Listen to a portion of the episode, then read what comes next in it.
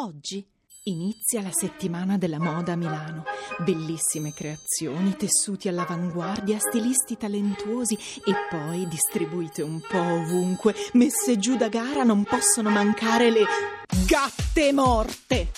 La gatta morta non esiste, appare. La gatta morta non cammina, si aggira. La gatta morta non ride mai, sorride con contegno. Alla gatta morta piace che la gente non capisca mai bene cosa pensa, cosa sente, cosa fa. La gatta morta è ambigua, sembra che abbia una nuvola intorno. Forse è il cervello che è evaporato, eh?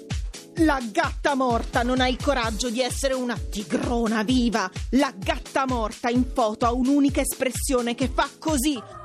Sono troppo carina, troppo, non ce la faccio più, sono troppo erotica. La gatta morta si innamora dei bonazzi, ma ama solo se stessa. La gatta morta sostiene di non piacersi, ma si guarda pure nei cucchiaini.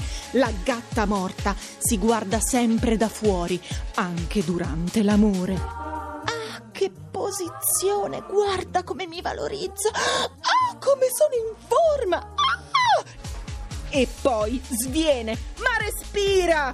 No, la gatta morta espira sonoramente e basta.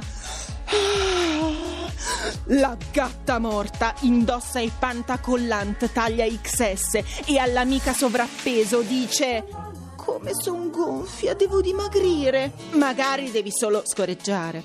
La gatta morta all'alba si alza, si trucca, torna a letto e poi fa finta di essersi svegliata così, con il fard. Se le capita di fare una figuraccia, la gatta morta si frantuma, si sgretola, si scioglie, si sfalda, si erode, si rode e poi sviene. Ma respira! Quindi, mamma, io da giovane volevo fare la gatta morta.